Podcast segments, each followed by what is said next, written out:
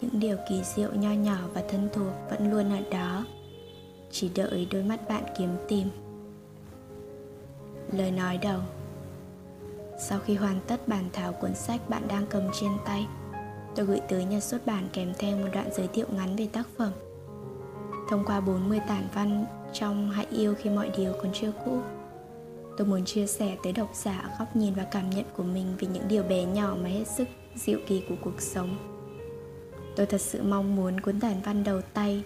Nếu may mắn được xuất bản, sẽ giúp độc giả tìm được niềm hạnh phúc giản đơn trong những điều chưa cũ quanh mình.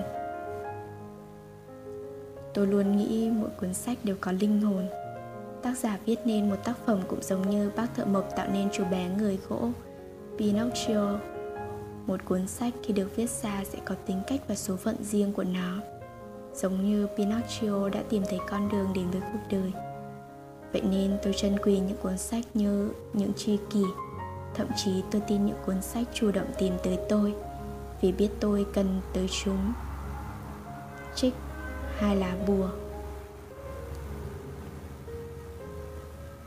Bởi vậy, chắc chắn cuốn sách này đã tự tìm đường đến với bạn.